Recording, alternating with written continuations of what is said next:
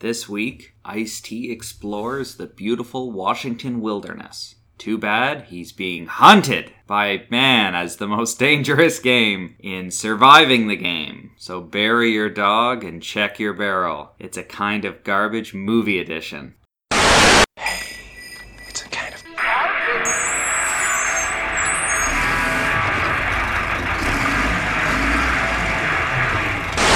All right, so this week we watched a 90s action thriller that I had seen in parts growing up on cable, and uh, I decided to show it to you, Adam. So, what uh, what did you think of surviving the game? I thought Surviving the Game was a very fun movie. Lots of nice action scenes remind me of other movies that we've talked about that you probably don't want me to talk about again. No, please. Uh, it reminds me of The Pest. It has so it has similarities. So go ahead and and talk about uh, the John Lu- uh, John Leguizamo. his '90s movie, The Pest, Yeah, before we do that, I just want to tell people that we recorded for, what, 15 minutes, I think? and just talked about Jean-Claude Van Damme. Just talked about Jean-Claude Van Damme, John Leguizamo for a bit, and then we realized that there was a buzzing in the back, so we had to start over again, which is fine.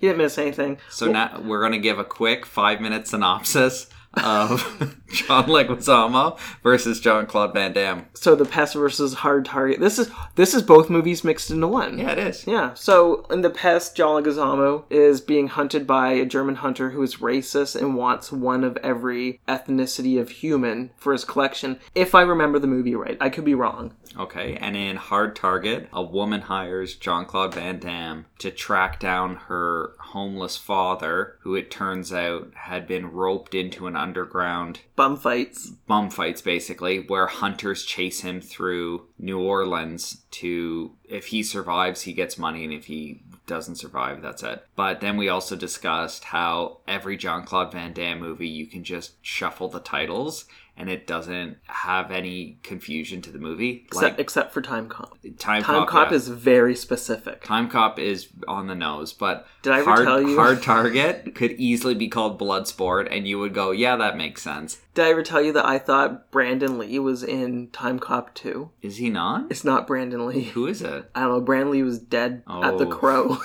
What is that actor's name? But he's in the Kurt Russell movie Soldier, isn't he? oh, I don't. I love. I have Soldier on DVD. I love Soldier. Yeah. What's what's that actor's name? I don't know. All right. Brandon Chow. No, I think it's something Lee. It might be. I, I thought it was Brandon Lee. All right. So, surviving the game opens up. We have a, a little montage shot going on that cuts in between hunters chasing what you assume is like a deer in the wilderness. So you kind of have that aspect of like hunting, gathering for food. And then we have shots of Ice T kind of shuffling through back alleys, looking through dumpsters for cigarettes and D- dumpster diving. He, dumpster diving. He grabs a, I think it was a peach, and just like eats part of it, and I'm just Yeah. like, oh, it was fucking gross. Yeah, but it just kind of shows like how desperate he is. So you kind of have uh, opposing shots of how people hunt and harvest their food, and then Ice T did not eat any rats. no, he didn't. I think that would have been a little too far. It ends with the hunters ignoring the deer and then shooting a human that's running through the woods, which kind of sets up that it might not just be hunting for food, it might be hunting for sport. So, this movie is supposed to take place in Seattle. Did they establish that? I don't even remember. Later on, like at the end of the movie, it says meanwhile. It's like meanwhile, in or three weeks or three days later in Seattle, and it's like, oh okay, because you you kind of don't know. Like, are we in Montana? Like, because they take a plane ride and they're in the middle of the mountains. Mm-hmm. Like, but it's it's Washington State. But apparently, the movie was parts of it were shot in Philadelphia and then other parts were shot in Washington State, but none of this movie is shot in Seattle, which is actually like a city because when it shows like the downtown city where he's Ice T's homeless in, it's like the most small town. Like it's not it's clearly not a city. It establishes Ice T has like a friend who helps him out and he also has a pet dog. Early on in the movie, I think it's right after the opening, right after that, Ice T's dog runs out into the street. Ice T's character's name's Mason. So Mason's dog runs out into the street and gets hit by a cab. They're hot on Mason's tail. the So ambulance for his dog. fucking baby boomers dying. I listened to one podcast. It doesn't exist anymore, but the guy's like, "Oh fuck, there's gunshots outside," and he's living like he's like, "I don't live in a good area."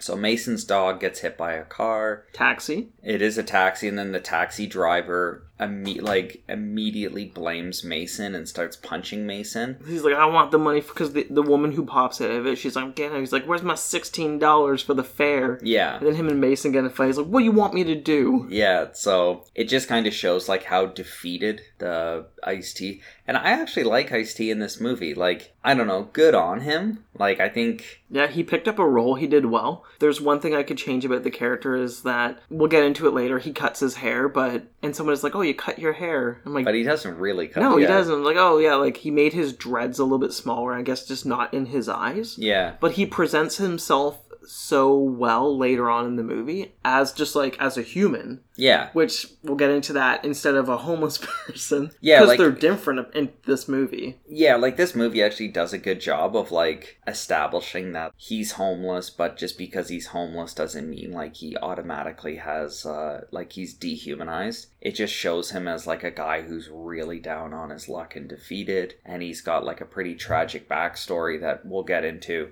Ice T does good, so like, the movie opens right up with his dog dying, and he's immediately blamed for the death of his dog, which it's not his fault, and he can't even really stick up for himself. Like the guy punches him, and he's just like, "Are you happy now? Like there you go." It was interesting because the cabbie says to him, "Is this your dog?" And he goes, "No, he's my friend." Yeah, he's my friend. Because the dog might not be his. Like I don't even know if it is his pet dog. It's just a dog he hangs out in the alleys Yeah. with Spawn and the Max. all the other alley superheroes. so then uh, Ice T takes the dog and goes and buries it in a junkyard. And then we have a, a couple of scenes of Ice T being homeless with like his homeless buddy, who's this like old war vet, His name is Hank. Hank. Hank the war vet. I find that in movies, especially this one, um, at the beginning, most homeless people have like camo fatigues on. Like they- they're all veterans, which is a Yeah. real thing in the states where Yeah, yeah, a lot sure. of homeless people are vets. So Yeah. We set up that, you know, Mason's lost his dog. He's down on his luck. As he's kind of going through dumpsters with this other guy looking for, you know, food or supplies or whatever they need just to survive, Mason finds uh, a handgun that's uh, been thrown in the garbage. So as Mason's getting, like, seeing the handgun and he's like i could sell this for you know 20 i think he says i could sell this for $20 no problem. The vet character hank is like you always check the barrel of a gun before you pick it up or before you fire it or anything always check the barrel because if the barrel's jammed it's dangerous and then Mason's like, "Oh, okay, I'll remember that." So then Mason and Hank, they end up what is it like a butcher shop or or something? They end up breaking into a place to steal meat, and then the security guard finds them and starts like roughing them up, and then Mason scares off the security guard, and then it cuts to back at the scrapyard where they all live. Mason's turned a shopping cart into a grill, So- which is amazing. yeah, it's actually smart. So he's tipped a shopping cart on its side, and then he's got like some scraps of wood burning inside the shopping cart, and then he's just got like this huge ham hock, like just sizzling on the side of the cart like a grill. when they go to when they go to steal the meat, um, Hank says to Mason, he's like, "There's dogs in there," and then Mason goes, "There's no dogs," and the railway's like, "Bark, bark, bark." Yeah. and you're like, and when he comes with the meat, he's like, he has another piece of meat to the dog, and he's Yeah, just he- walking. He's like, "Look what I got! We're gonna eat like kings." Yeah. So it's like a little victory for Mason and Hank, which is nice. So they end up getting away, and then they're having dinner with The homeless like all the homeless people who live in the area. with like almost like a tent city. Yeah, which is kind of funny because it's like it's it, it's a, it's interesting, but then like there's kind of some things like they're eating on they're eating using like forks and knives and plates, Yeah. and then I- I saw sides on some of the plates, like someone stole potato salad and brought it to the homeless barbecue. Which, all right, we'll forgive that, but. Mason, someone says thanks to Mason or asks him, a, I think they ask him a question about his past, and then Mason just kind of walks away. And then Hank's like, oh, don't worry about him. He just kind of doesn't get along with people. So, cut to the next day. Mason's walking down the street, and there's a mission. Before that, Yeah? what happens when he wakes up? Oh, no. Yeah, you you forgot already. forgot. Someone had a little too much pork, okay. and uh, Hank doesn't wake up. He's dead. He's dead. So Mason wakes up and is like talking to Hank, being like, "All right, Hank, another another shitty day to go through dumpsters." and Hank clearly, the actor clearly, He's clearly breathing. breathing. It's like yeah. So the sh- it's it's like that shot where at the bottom of the frame you can see part of what's supposed to be Hank's sleeping body, and then the audience realizes with Mason like, oh, he's he's not waking up. But as you're watching it, like the audience, you're actually seeing like the the actor playing Hank just taking deep breaths, getting ready to hold his breath for when Ice T comes over and goes, "He's not breathing." he already was breathing. Yeah. yeah. you can see him like I think it's amazing that Ice T doesn't report his death. Instead, he just digs a hole beside the hole he put his dog in, Yeah, and then dumps the body. What, like in a back alley? yeah, in the scrapyard. So Hank's buried in the scrapyard. Later on that day, he's walking around. Charles S. Dutton is working for a mission and he's handing out like lunch bags and he says to Ice T like what's the matter don't you want don't you want free food or whatever and Ice T's just kind of like at this point he's like really defeated the Charles S. Dutton character kind of like uh oh it, it's also kind of set up that like Ice T's being watched during the day Yeah, he's been watching him the Yeah, whole he's time. been which is watching him. Very weird. So he ends up offering him help, which he turns down. And then finally, he gives him a business card and goes, Well, if you don't want free help, why don't you help yourself? This guy's looking for work. So he ends up going to the office building of the business, like the business card with the address on it. We missed an, another thing be- that happened before that. What? Ice T was going to end his life by walking in, fr- Oh in my front God. of a dumpster truck. Yeah, Ice T was going to walk in front of a transport truck, and then Charles S. Dutton saves him. He That- tackles him and he goes, "Just call me OJ." he doesn't say that. they call me the juice. Did you know that? I didn't know that the reason why OJ was called the Juice. I thought it was because he was like taking steroids, and I'm like, oh shit, OJ is orange juice, and then Yeah. what. Yeah, I realized that. I think it was last month, which is oh, Jesus, Adam. I didn't know. It's like, why the fuck did they call him the Juice? Oh my god, Okay. OJ! Jesus Christ! Yeah, that was the juice. right over my head. The juice is loose. So that's how they meet, and then he gives him a business card. He goes to the address on it, and it introduces the Rutger Hauer character, who's like this really sleazy, like 90s businessman. But his office and his wardrobe looks like they went to a Goodwill, and they're like, pick out stuff that, like, a very modern, modernist 90s business person would have. I don't know. It also kind of looks like there was either like a costume designer or set designer, or maybe even Rutger Hauer was like, Do you know what would make my villain stand out? Because every villain needs like something quirky to stand out. He's like, I want to hold a parrot the entire time. That's a great little game to play when you're watching like any of these movies is whenever it is it establishes the villain watch what stupid thing the villain's doing that's like his little not even gimmick but like the villain when it introduces them he like i don't know what it is if it's a 90s thing or if it started in the 80s i'd love to know where this originated. They're always like eating an apple. They're in a flower like they're doing like a hobby and they're talking about something evil while they're doing like a very there's like a movie from the 90s where the guy's literally talking about like hiring a hitman and the whole time he's doing it he's like tending like a rose garden It must they're always doing something so non-threatening yes that it makes them look more menacing. Yeah, which I get that, like the contrast. At this point, it had gotten so goofy. Like, Rutger Hauer's like, so secretly my character is recruiting homeless people to take them to the woods for, for me to have a hunting party hunt them. That's how menacing I am. And it's like, okay, I also want a contradictory thing just to like really like bump up the contrast. And it's like, okay, what do you want? And he's like, I want a giant red parrot. I want an absolutely enormous tropical bird in my office. And then when I talk to people, I just want to pick up the bird and like not address it. Like, by the way, this is my bird. And it's weird too because where the office is, you pull up this building, broken windows, and you're like, he's going to a dilapidated building. And then once you get inside of this man's office, like the office is nice, his windows aren't broken, so clearly Yeah, it's uh, like his office is like this open concept on the top floor of a factory. And then he's like, What do you do? And he's like, I organize hunting parties. And immediately Ice T is like, Okay, why would you hire a homeless person who lives in the streets? And he's like, You can be our new hunting guide. what Ice T starts smoking, then he says like, "Oh no, we're, we want someone who's fit, who can run, who can keep Yeah. up with us." So Ice T's like, "I can run." Is he offered twenty dollars to run? He he says, uh, he goes, If you want to see me run, I'll he goes, I'll run on your treadmill. So he goes, I'll give you twenty dollars if you can run on this treadmill for thirty minutes. And then Ice T says, If you give me twenty dollars, I'll run to fucking Alaska. Keep this up for half an hour. I'll give you 20 bucks. For 20 bucks, I'll run to fucking Alaska. Which is so funny. he just he just needs the money. Yeah.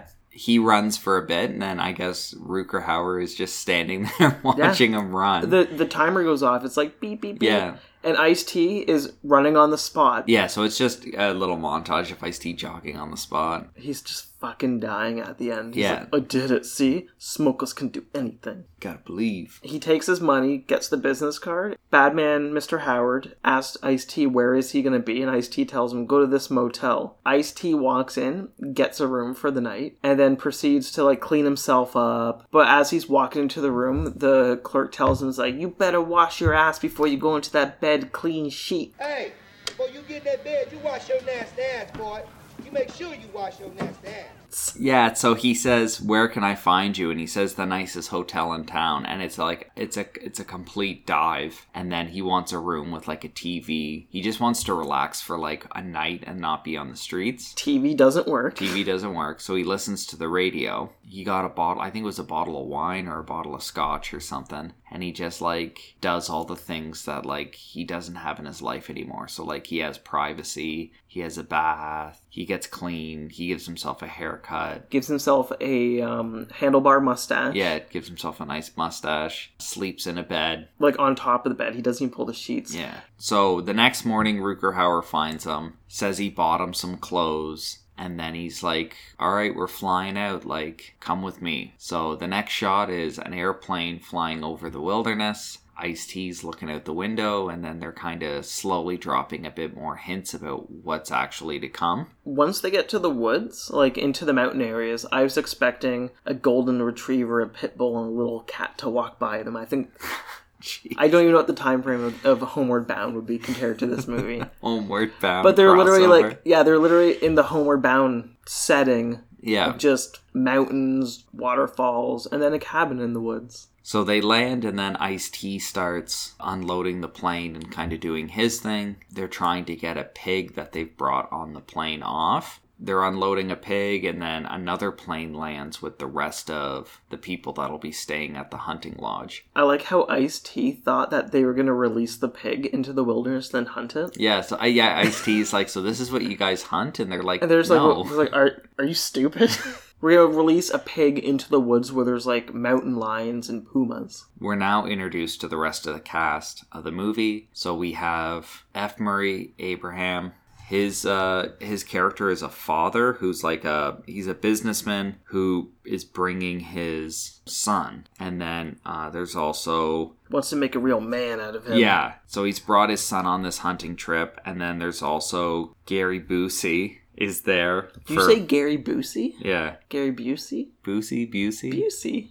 Uh, Gary Busey's here, obviously, because Oh. there needs to be an insane person. But he's he's not even the insane one of the group. John C. McGinley is the insane one of the group. Yeah, and then John C. McGinley. So this is kind of where this movie falls apart. Is it introduces the rest of the hunters, and instead of coming up where each hunter has like an individual gimmick, they all just have the same gimmick. Like they're Yeah. they're all crazy. I really want this movie to be remade with um there's six hunters. So I want it to be Adam Sandler, Kevin James. This this honestly this would be an amazing Happy Madison movie. Yeah, this if you had like those those guys basically from Grown Ups Yeah. And who are they hunting? Kevin Hart. Yeah, I would surprise me if that movie isn't being made. it introduces all these characters. So there's F. Murray Abraham, and then his son, Gary Busey, John C. McGinley, Charles S. Dutton's there, Rutger Hauer's there. Each character kind of gets a little bit of a minute as they're introduced to Mason to kind of show who they are. And I don't know how the hell they didn't pick up on this, but they all basically like portray the same character. And it's not like they're all like, oh, they're all like, you know, cut from the same cloth or anything. They all have different jobs, they all have different backgrounds, but then it's like, what's their actual character trait? They're all kind of like these loose cannon guys who like want to portray like this alpha male hunter mentality. I don't know. It it would have been nice if some of them would have just been a little different. The only like obviously the kid was 100% different from them because he Yeah. The dad uh, Mr. Wolf, uh, Derek Wolf is trying to get his son become a man. Like this is Yeah. you have to see that these people aren't like But like homeless that people aren't real people so we can hunt them. Yeah, so they don't know you you don't know yet that they're going to hunt uh, Ice T, and Ice T doesn't know that yet. I would assume that you would know from the beginning of the movie. Yes. Okay, fair enough. So Mason isn't aware yet that he's being hunted. The wolf character, he's brought his son because he's like killing something, like hunting a man or killing a man is going to like promote you. It's going to like make you cross the threshold into manhood. They talk to Gary Busey, and Gary Busey gives this little speech about how his dad forced him to kill his like family dog to make him a man. And it's like that's the exact same like you're you're giving your characters like identical backgrounds you know what i mean which is kind of goofy the only one who really does anything with it like gary busey rutger hauer charles s. Dutton are all the exact same character. They're all like i work for the government. I, i'm kind of like this survivalist type character where i want to live in the woods and i want to be like the pre- like the alpha predator of the woods and all this other stuff and i and i want to like remove culture and society from my world and I just want to live like a weird secluded life. And it's like that's three character and it's not three different characters with something in common. It's the same character 3 times. So whenever they interact, it's they're just interacting with themselves and it's like super awkward. But the John C. McGinley character actually has like a, a reason why he's there that you find out. And then instead of being like super friendly to Mason, like John C. McGinley, like does not hide the fact that he's like, I paid fifty thousand dollars to come to the woods and kill a man because I'm working out some really weird issues. And like he's just staring at Mason, and eventually Mason is just like, Why are you fucking staring at me?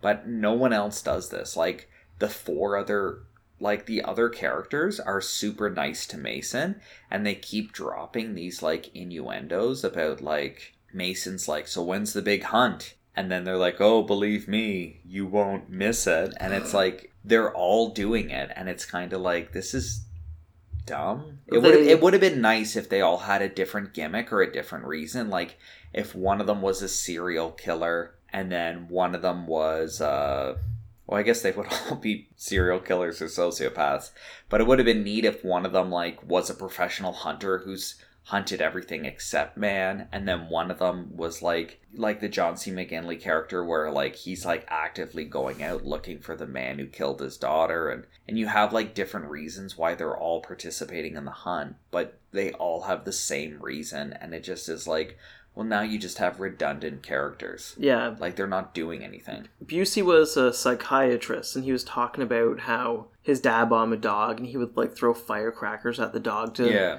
to make it fear the firecrackers. But after a while, that the firecrackers just made the dog aggressive towards whoever did it. And then his dad took him out into a cabin in the woods and told him like throw the firecracker at the dog.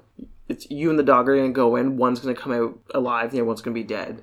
I followed my dad. We went around a clump of trees. There's a little corral built. There's Prince Henry Stout chained in the middle of the corral. My dad took out a pocket full of cherry bombs and put them in my hand and said, Get in the corral. Here's a lighter. I want you to light those cherry bombs and throw them at the prince. You're gonna face manhood. You're gonna fight that dog to the death. He's gonna kill you, or you're gonna kill him. Now!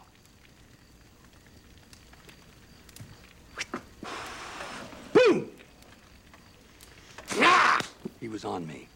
He was on me like flies on shit. Had no chance. I got my arm up between his teeth and my neck. Whomp, went down in the mud, rolled over, rolled over. That dog is fighting and biting and scratching and kicking, and I'm screaming and crying. I'm grabbing him around the head. I stand up, fall with my weight on it. Hear his neck break. He's dead. He's not breathing. He's not yelping. He's not biting. I'm covered with blood. I stand up. I wipe the blood off. I lick it. My dad says, Welcome to manhood. So like as a kid, he had to murder his own dog to become Yeah. a man. So But that's like that's what I mean though is like the wolf character is doing that with his son. He's like I'm taking my son out into the woods and I'm going to make him commit murder to like take away his innocence and make him But John C. McGinley wants to get that murder first. Oh, John C. McGinley is losing his mind. He has his puffer ready, and he's Yeah, he's got debilitating asthma, and every time they see Mason in the woods, he's like, "He's mine, mine, that's mine." so they, they all have dinner. Um, that they, you get to know some of the characters a little bit, Yeah. but then they go to bed and they wake up Mason being like, "Hey," and they basically say like, "Hey, here's here's the plot to the movie. Get the fuck out. We're gonna hunt you after we finish eating our meal in the morning." So they all have hunting rifles and shotguns and crossbows and stuff, and then um, they tell Mason to like hit the road. So this is kind of this bounces back to like the whole redundant character thing because it would have been nice if the characters. You, so we cut to Mason running in the woods, then we cut back to the cabin and they're eating breakfast. And there's obviously the contrast of like Mason's running for his life, and these guys are literally like just sitting there drinking coffee and like, you know, saying good morning to each other. But instead of having one character sitting there and drinking his coffee and being like, what a beautiful day. And then there, there is the one, the John C. McGinley character is running around, like losing his mind, being like, come on, guys, come on. Like, we gave him we, we gave him 15 minutes. That's more than anyone needs. Let's get him. Let's get him. Okay, you have a character do that, and then you also have a character who's like the quiet loner character, like clean his gun or pack his bag. And then you have like another guy who's like a, a sociopath who's doing like whatever ritual he does before he kills someone. You have him do that.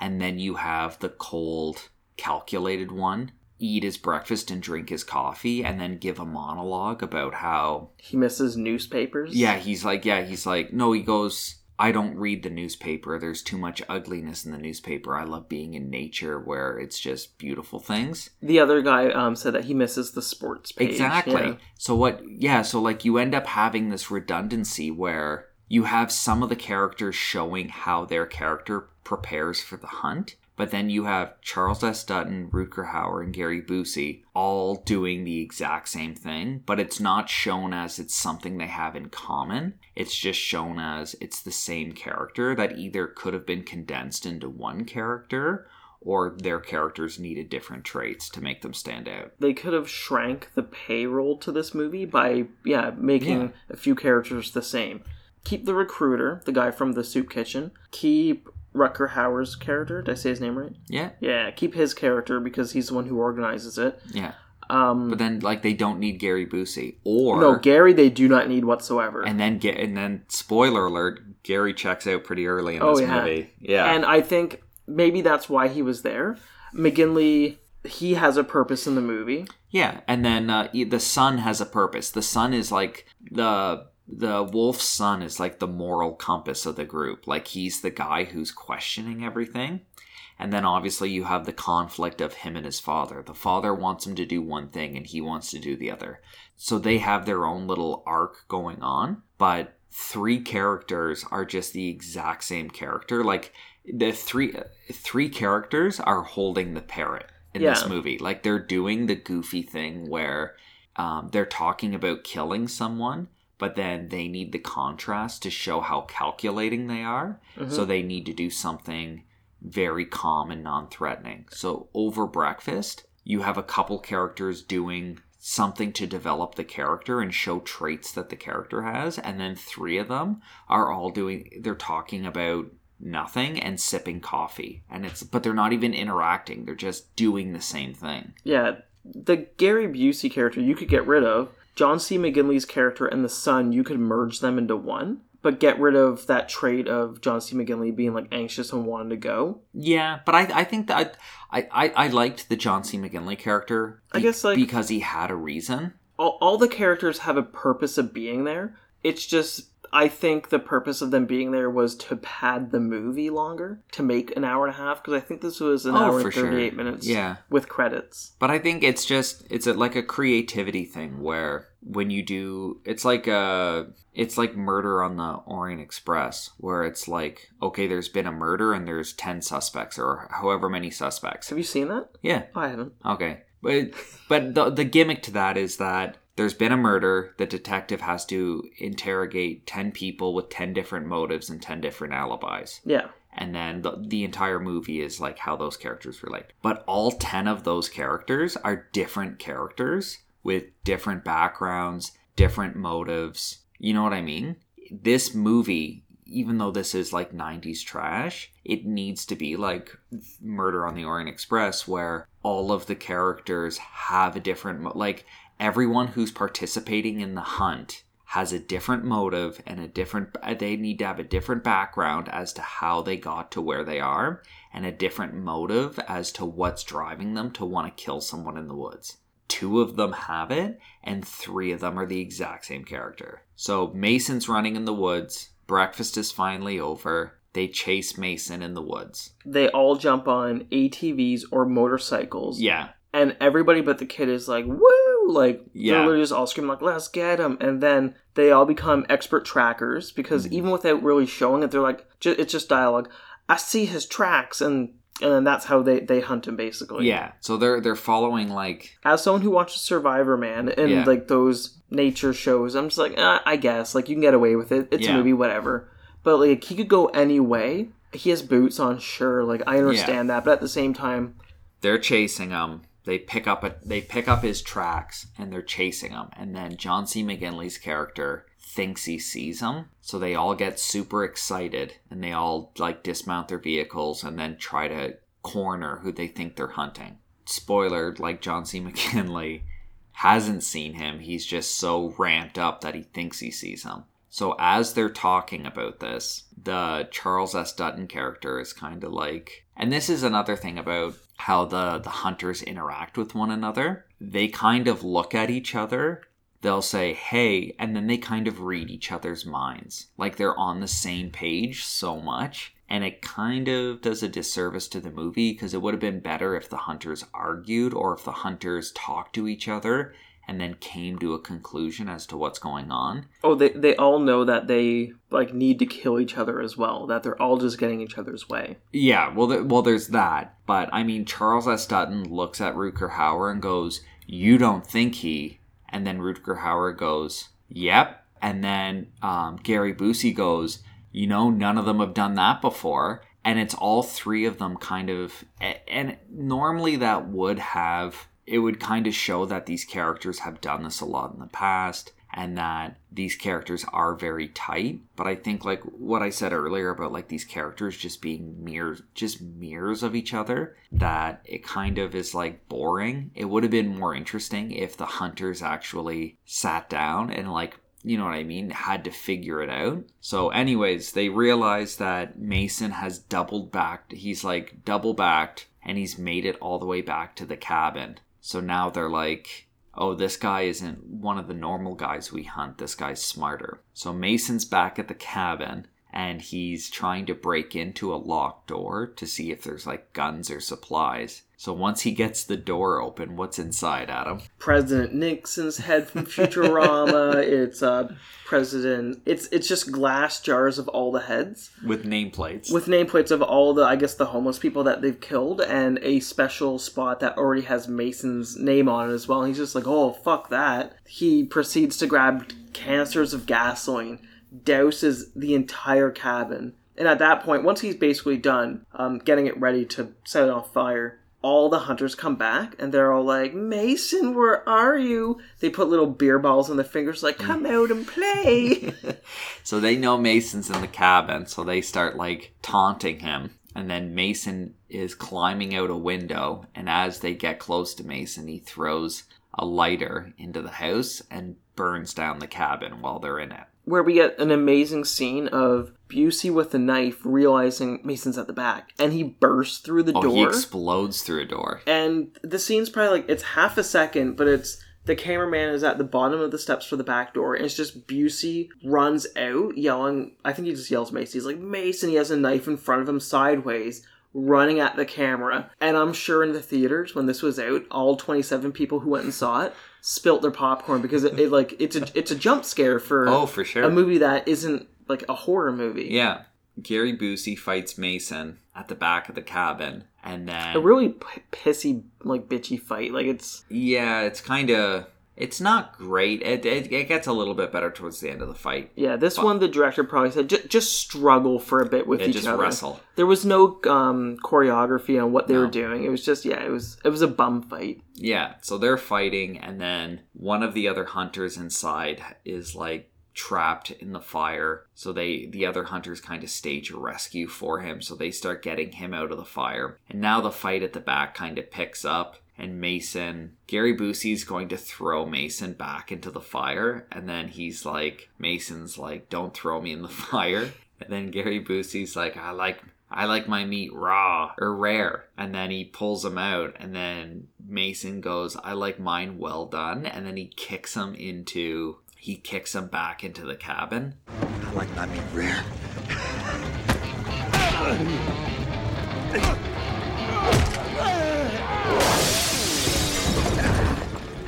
Try well done, bitch. Gary Busey falls backwards into the shelves of all the f- heads in formaldehyde. And then once they like hit the ground and open up, they all catch on fire and explode. And then the cabin just explodes. Yeah, and and you, you never see Gary Busey again. No, he's dead. He's gone. You know, they the other hunters like where did I don't even know what his character's name is. Like where did he go? Yeah. They don't even like look for his body. It's like oh I guess he's dead. And that's where you see Mason like just like having like a, a good jog back into the woods. Mason runs back into the trees. and the wolf kid just like there he goes just sits there and Yeah. watches him doesn't say anything to everybody one of the hunters goes kid did you fucking see which way he went i think the kid just like looked one way it's like that's where he went yeah. so they go and track him down again So they track him down, and then uh, they end up chasing him through the woods up into. Uh, this is where he's in the cliff, right? yeah he's um because he's always running up Yeah. somewhere which So eventually he just hits the edge of a cliff, and he looks down, and there's like a river. They corner him, and then they he just jumps into the river. Now Mason's got like he survives, and he's got a little bit of a head start on the hunters now. yeah So now we actually have a bit of a breathing point I, where. I think that's the first point where you get to see John C. McGinley's puffer, where he's just like, yeah, "Don't take my shot, I had him," and he pulls it out.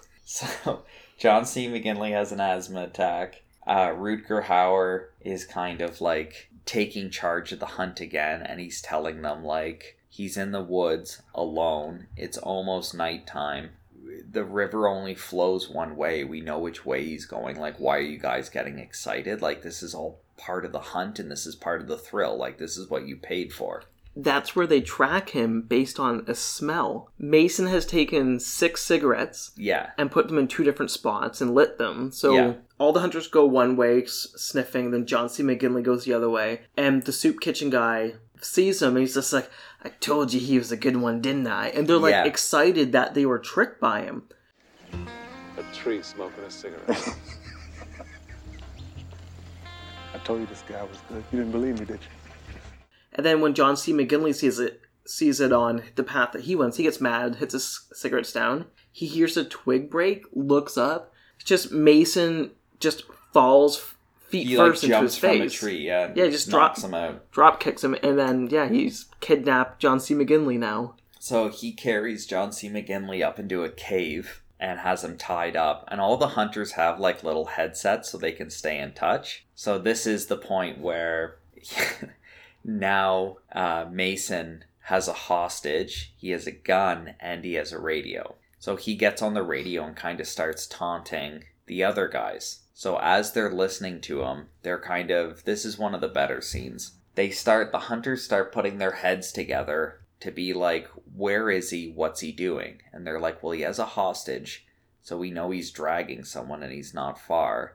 and it's almost nighttime, so he's probably going to try to find a place to make shelter for the night. And they see a cave in the distance on the side of a cliff. So they're like, I bet he's in there. Let's just hang out. Oh, the cave is also lit up Well, when when the yeah when the sun goes down, they see the fire and they're like, we know where Mason is. So their plan is they're gonna let Mason stay up all night watching as hostage and like watching the entrance to the cave. And then when he's tired, they'll go in and start to hunt him in the morning. Yeah, he basically tells John C. McGinley, like, I'm not going to kill you, like, I'm not like you. Yeah, so he, him, he him and John, John C. McGinley's granola bars. yeah, so him and John C. McGinley have this like little heart to heart where they realize they actually have stuff in common, and then Ice T's just kind of like, "You lost your daughter, I get it, but like, what the hell are you gonna get? Like, w- you're not gonna gain anything by like trying to get vengeance on random people in the woods." So John C. McGinley's kind of like, okay. So then Mason takes off into the night. So the next morning, when they plan their ambush of the cave, when they go in, it's just John C. McGinley. So he's hanging out there, and then they cut him loose and ask him if he's okay. And John C. McGinley's like, I'm better than okay. I'm done. I'm I want to go back to the cabin. I want to get in a plane and I want to Yeah. leave. He's like, I don't need this anymore. Like, I, I found my moment now. Like, I'm, I'm cleansed. yeah, he's like, I don't, I don't have a need to get revenge on someone. Like Mason could have killed me, but he showed me mercy. So then he wants to leave, and Rutger Hauer's like, that isn't how this works. Like you're here till the end. So he's like, what are you gonna do? Kill me? Yeah, yeah. So Are you going to shoot me in the back? And then, as, like, John C. McGinley's leaving, then uh, Rutger Hauer goes, No. And he turns around, and then the soup kitchen guy just shoots him in the head. Yeah, then the soup kitchen guy gets him. That's right. So as they're doing that, Ice T gets back on the radio and starts like mocking them, and then they realize he's close. So they look at a mountain ridge, and you can see the glare from a rifle scope, and then a gunshot, and they all take cover. And then they start to make fun of Ice T for being like such a poor shot. Um, One, he's using a shotgun. he's using it a he's using a shotgun and b there's no scope on his gun so there would be no Reflection. there would be no bright reflection from the lens of a scope so now mason's taking off into the woods and they're back hot on his trail he leads them into like a little like a little river to the side where they see his his uh, footprint. They're like, "Oh, he doesn't think we'll follow him into the river, does he? Come Yeah. on, boys." come on boys so they get in the river and they start following it downstream and then ice t basically does the same trick again he doubles back Yeah, he hides inside a log. He hides inside a log, and when they pass, he gets out and then doubles back to where they've left the ATVs at the beach. which gives us an amazing scene. Oh, this is this is really good. So he ends up rigging the ignition coil on one of the ATVs into the gas tank. When they realize something's wrong and they go back to the ATVs, they see Mason. So they all run and jump on the ATVs to chase after him. Mason steals one. He's literally six feet away from Rutger Hauer. Oh yeah, Like, they, he's- they, he's- they could have shot him at any moment. Yeah, he's within reach. Like you could have, if you ran, you would have been able to grab him. And he has his gun. He doesn't lift it up. No, but that uh, he does. He sh- he shoots the tire out Yeah. of Mason's thing, but you see he could have shot him, but he chooses to shoot the tire, which is nice. It kind of establishes that like Rutger Hauer isn't doing this for the kill. Like this is all like It's the adventure, the excitement of yeah, it. it's like all this like weird perverse sport They're him. gonna kill him eventually. Yeah, but, but, like not wants, right now. He wants to make sport of it. So, uh, soup kitchen guy gets on his ATV and goes to start it up, and it just blows up and launches his body clear off the ATV. So Rutger Hauer turns around to look at his buddy, and he's just lying there in the woods with like no legs. Like, no it's- legs. His yeah, there's just bloody stumps sticking out. Oh yeah. His neck is like there's like it's torn up. He's bleeding everywhere. But yeah, Oh yeah. it was a great uh special effect where clearly they dug holes for him to like stand Stick his in, legs in. Yeah. And then lay down, and then they put prosthetic like all the stuff. But like, the ground looked perfect. You could you knew what the visual effect was. but it looked it was well executed Yeah, and, it um, didn't like linger on it too long like it just showed enough where you're like oh he got his legs blown off Next, you have um Rutger Hauer walking up to him, be like, "It's okay, you did good. We're, we're just gonna have to put you down." And then he just like shoves his like fingertips under his neck, and then yeah he does some like goo- one of those like goofy like i know how to kill a man with two fingers move it's like. And then kills him. I think that was the worst death. Yes. How he died. The injury was the best one. That was amazing. Oh, it was it was awesome. So they're back on Mason's uh, tail, chasing him up a mountain. So Mason has a gun. He ends up getting to the top of like this mountain ridge, and there's a big cliff. And he's like, "I'm trapped again," but this time there's no river underneath the cliff. It's just a valley. So Mason sees this huge tree. So Mason's like, "I know what I'll do. I'll use the shotgun to shoot the tree and knock it over and make a bridge out of the tree to get to the other side." Which again is pretty genius, And it works, and and it works. it goes down. But right But away, these- they they can hear it and they know where he is. So they they follow the gunshots and they see the tree. These hunters now are like, let's cross and find him. So they start crossing the bridge, and then Mason has done what he's done three times already in the movie, which is double back. Mason double backed and hid behind a bush. hid behind a bush and then watch them climb the tree. So now these hunters are like a hundred feet in the air, thirty feet out on a cliff on a cliff ledge, standing on like a tree trunk. And then Mason jumps out from behind a bush and starts throwing rocks at them. Which I guess he used all of his bullets. Like I'm, Yeah, he, he, He used all to. of his bullets to knock the tree over. he's just he's throwing rocks at them. It's Rutger Hauer at the furthest side away, so he's furthest away. The kid in the middle and the dad.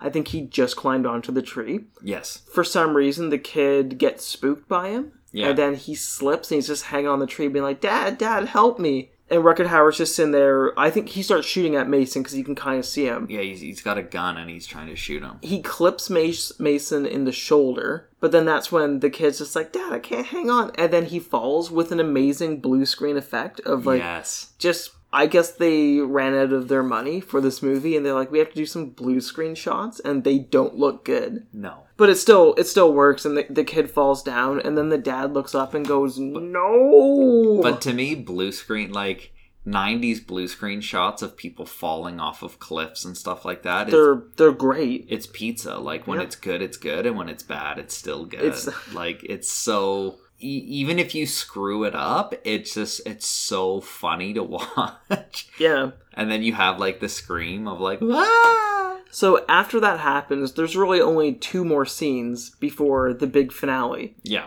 Rutger Hauer and the dad decide to set up camp and wait till nighttime, and then They realize that Mason is hunting them, so they set up a camp and they basically want to lure Mason in, which is where the the dad is like, "Mason, I know you're out here. Come on and fight me like a man. I'm unarmed." And then he hears a twig snap and then he just fires oh. every bullet out of his gun. I know you're out there, Mason.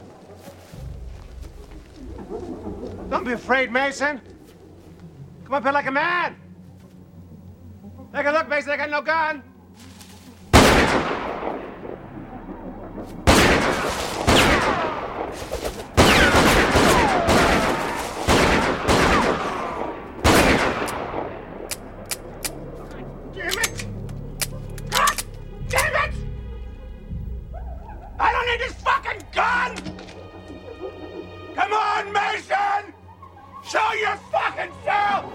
Poo poo poo. Mason's running around like the predator, Yeah. like zipping, and then eventually, I even said to you, it's like he's gonna be right behind him. And then the dad turns around. Mason has, I think he has like mud on his face, like he's Yeah, Mason's camouflaged himself. Yeah, which he's already wearing. Like, he can't be any more camouflaged than he already was, but he is more. Him and the dad just wrestle in the woods for a while, and even the dad, like, starts winning the fight. Eventually, Mason just snaps his neck, just like crunch, and you hear it, and it's great. Yeah, oh, it's it's a great fight, yeah. And it's weird because Rutger Hauer's watching them. Oh, R- Rutger Hauer is totally like getting off on the fact He's that probably like just jerking off in the Yeah. bush, like, look at them fight. Ooh, he's died. Yeah, like I it- came. gross. It's really set up the fact that like Ru- the whole time Rutger Hauer is like he really wants this to be about the hunt and like he's really like He could have he could have shot Mason how many times oh a, bu- right a, there. a bunch of times they Yeah. could have killed Mason and he chooses to like prolong the hunt even even after other hunters have died and then when um the wolf character the dad when he's fighting Mason Rutger Hauer is just like I'm not going to take this from him like I want to watch it Mason wins the fight and then Rutger Hauer just jumps on him on his motorcycle and then takes off He goes, I'm leaving. Yeah, he just- and then he just runs. just takes off. So Mason's chasing him. Rutger Hauer gets back to the cabin first. By the time Mason gets there, he sees a plane with its propellers going on the runway. So Mason runs to the plane and realizes no one's in the plane. And then Rutger Hauer has like basically doubled back and done a Mason to Mason. He's out Mason the Mason. He has. And by the time Mason realizes he's fallen for a trap, Rutger Hauer shoots the gas tank on the plane, makes it explode, presumably killing Mason. Mason goes flying, gets knocked out. Yeah. Rutger Hauer gets in the second plane and then flies off. So then cut to Three days. three later? days later in Seattle. My favorite part of this is he's um Rutger Hauer's in his office getting like his extra passports, his multiple passports. Yeah. All of his bags ready, and he keeps on getting phone calls from the Wolf family's mom. Yes. So she's like, "Hey, um, I haven't heard from my husband and my son. Yeah. For like three days ago, they were supposed to be home. Like, I'm getting worried. It's like they're fucking dead. Oh, they're dead. And then you just ignore her. You don't have to worry about her anymore. I just thought that was a nice little touch of like this woman be like, "Hey, I'm worried about my my husband and my son. Where are they?" So Rutger Hauer is disguising himself As a Jewish like father or something, like a a medicine, like like an I don't even know what you would call it. It's like this Russian Orthodox pre I don't know. It's like this it's it's this really a like religious person. outlandish for considering that like he's supposed to be laying low presumably that he's looking to escape the country he's got like the most over the top costume and it just cuts to him looking in a mirror like stenciling in his a beard and like redoing his eyebrows Using his just for men. yeah yeah to- he's using to darken his- yeah his using hair. his little uh, brush in comb to to darken his mustache When when he walked out of his his apartment or wherever it was, he goes to try to use his car, but clearly like his car isn't working because Mason's fucked it up because Mason's back. yeah and as as Hauer is walking through the alley, he gets he gets scared by this little old lady, and she is like, "Oh hi," and she calls him father as well. yeah She's like, yeah hi father, and he says like, "Oh hi my child," and they have like a little back and forth, and then eventually she asks for some spare change, and he's like, "Fucking beat it." yeah he's like fuck off bum Excuse me, Father. God bless you, child. Could you spare a little change? I'm homeless. Stupid asshole. So he's walking and then Mason starts taunting him. But now they're in like like the way it's set up is that like now they're in Mason's environment. Like they're in they're in like the streets and the alleys. And this is because Mason has dreadlocks, and he still has like all of his army fatigue. Like it looked like a scene from Predator 2. Yeah. of Danny Glover fighting the Predator in the alleys. Yeah. Like that's what it, it really reminded me of. Yeah. It probably has no parallels, but yeah. Well, I think it's got it's got parallels. The obvious parallels is that like Ice T's black and has dreadlocks and is wearing like camouflage clothes, and then the character of the Predator is like darker, has dreadlocks, and is wearing camouflage. Yeah. Which yeah, they get into a fight, and then Mason has like his gun drawn on him. He just throws it away, and he's just like, "I'm not going to kill you. I'm not bad like you." So then, as soon as he starts to walk away, Rutger Hauer goes and like chases the gun down. Yeah, M- Mason disarmed it, threw the magazine away, popped out the last bullet. Yeah. So Rutger Hauer runs and he finds the bullet in the rifle, and then he loads it up and he goes to shoot Mason in the back. And then Mason, like a callback from the start of the movie, Mason goes, "Whenever you pick up a gun, or before you shoot a gun, make sure you check the barrel." Yeah. And then the camera zooms into the barrel of the gun, and Mason's like filled it with shit.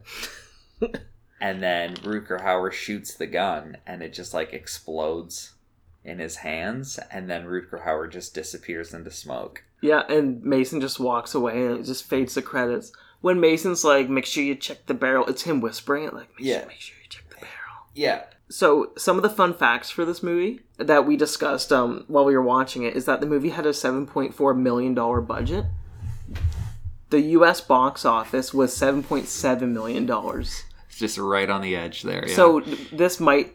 Like I don't even know if was this in Canadian theaters as well. Usually, I assume they um, put Canada with the U.S. numbers. yeah, I'm assuming it got a The other thing that I have about this movie is this is ripped from like IMDb or Yeah. whatever.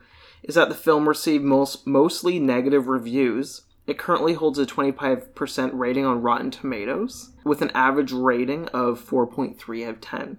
I think that's unfair. It's it's a fine movie, but it's it's a one and done type thing. Like you saw it many times over TBS, which is fair. Yeah. I think the movie's a bit better than that. Like, I think this movie's interesting for the budget that it was shot on and the fact that it has some interesting locations, like going from the streets and then making it, um, making the primary setting like the the woods in Washington State. I know that when I was looking up the budget, I said, "Do you how much do you think this movie cost?" And you're like, 14 million. I don't think I was that. It was set. I'm not. Wasn't that far off. It was double. well, it was double. well, sorry, half of what you said, but yeah, yeah, but it wasn't. that was a fair guess. but it wasn't like I was like, oh, this, like, Fifty million dollars. Exactly. We filmed it in the woods. Like Yeah, and I like that's that's what I always loved about this movie is it has the charm of like it's literally uh the production in the woods.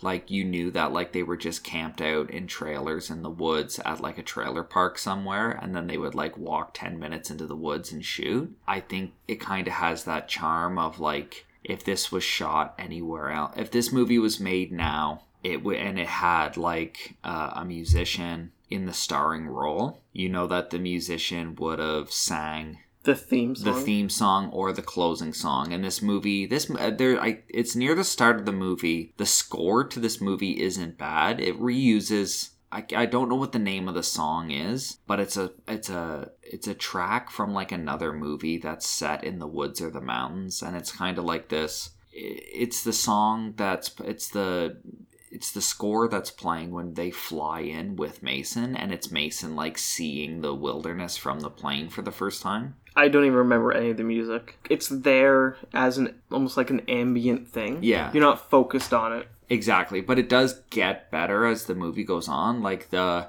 there's a, a couple of score pieces when Mason's walking around in the city where it's like this like weird jazzy track and it's just kind of odd. But yeah, if they made this movie now and it had a musician or, or whoever playing the title role, they would have been like, I'll do it. Like if the, like if this was a Will Smith movie, it's like I'll do it, but I want to sing. That like that. And it's kind of interesting to see a movie where like the the the main character isn't like I'll do it but I want to sing. I want I want the soundtrack to be like my new album. Uh that's interesting. And then also if they made this movie now you know that they wouldn't just film it in Washington state. They would be like oh we filmed this movie in like a mountain range in Iceland where we needed to actually climb a mountain every day to get to set and it's like no one gives a shit about that like you know what i mean like when you when you hear about some of these movies where they're like we filmed it in some of the most remote locations on earth You're just like, why? it's like why yeah So I would recommend everyone who's listening to watch this movie. So for ranking, I know where I'm going to be setting this movie. This is going to be my new number four, wow which um, goes right under Far Cry and right above Fair Game. for me i'm going to put this movie this is going to be my new number six so it's right above the dragon ball movie we watched and right below jaws 3 So we have no listener mail, no new Patreons. That's probably gonna be a recurring thing. But yeah, if yeah yeah, send us mail, go to go to the website at kindofgarbage.com. There's a contact us where you can do stuff, even if you've already wrote mail in. So Rob, write, write some more if you want. Colton, write some. yeah You'll be so excited to hear your name. That's it for this episode. This is the end of September right now, mm-hmm. which means next month is October. What does that mean? It's going to be Shocktober it's going to be shocktober it's going to be our halloween themed month where you're going to get Halloween movies, comics. We probably do, like, I have, I have Halloween TV show compilation DVDs. So if you like Nickelodeon cartoon shows, Cody wants to watch Twitches. I told him I don't want to see Twitches. Is a Twitch a tween witch? Oh, it's a twin witch. Twin witch. Okay. They're bad. What are I? They're some fucking shitty like family channel movie. My, Okay. my girlfriend Danielle has like she has a bunch. She loves Halloween, so she has these Halloween movies like um Toil Toil Trouble Double. I don't fucking like the Mary Kate and Ashley Yeah. Olsen one. Oh, okay. Okay. Thanks everyone for listening, and hopefully we have good Shocktober episodes for you. Yeah. Thanks for listening, and uh, tune in for the Halloween stuff we're gonna do. As always, you can find us online through our social media accounts on Twitter and Instagram, both at a kind of garbage. You can also email us at a kind of garbage at gmail.com with any questions or comments you may have. Be sure to check us out at a kind of garbage.com, where you can find links to our Twitter, Instagram, and YouTube pages, as well as our Patreon page at patreon.com forward slash a kind of garbage, where you can get access to our private Discord channel and Patreon exclusive podcasts. Thank you again for joining us, and be sure to tune in next time.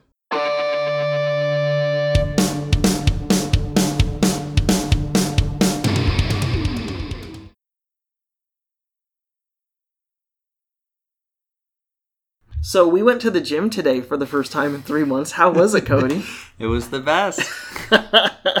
yeah, I haven't really like during all this pandemic stuff. I haven't really gone out too too much. Just I've kind of stayed in. I've ordered a lot of stuff in. Like if I've gotten food, it's been I know like restaurants are open now, but it's outdoor seating and all this other stuff. So I haven't really gone anywhere, and I know that that was something I was thinking about, and as were you. How the hell is a gym going to run during a pandemic? So we went today to find out. Well, I, I've been to the gym last week. I think I started going back for five, like wake up at five thirty, get there at six for six a.m. classes, Yeah, which kill me. yeah, but yeah, it was interesting to see. Like you have to you have to schedule everything ahead of time, and you have to wear masks and wipe everything down, and you're not allowed to use machinery next to other people, which was a little frustrating. But it was nice, like seeing how deserted the gym. Like, yeah, it was nice. Like it was not crowded at all. yeah, doing the bench press, being like, okay, I'm, I'm not going to put on my full amount of weight that I, that we used to do like three, four months ago.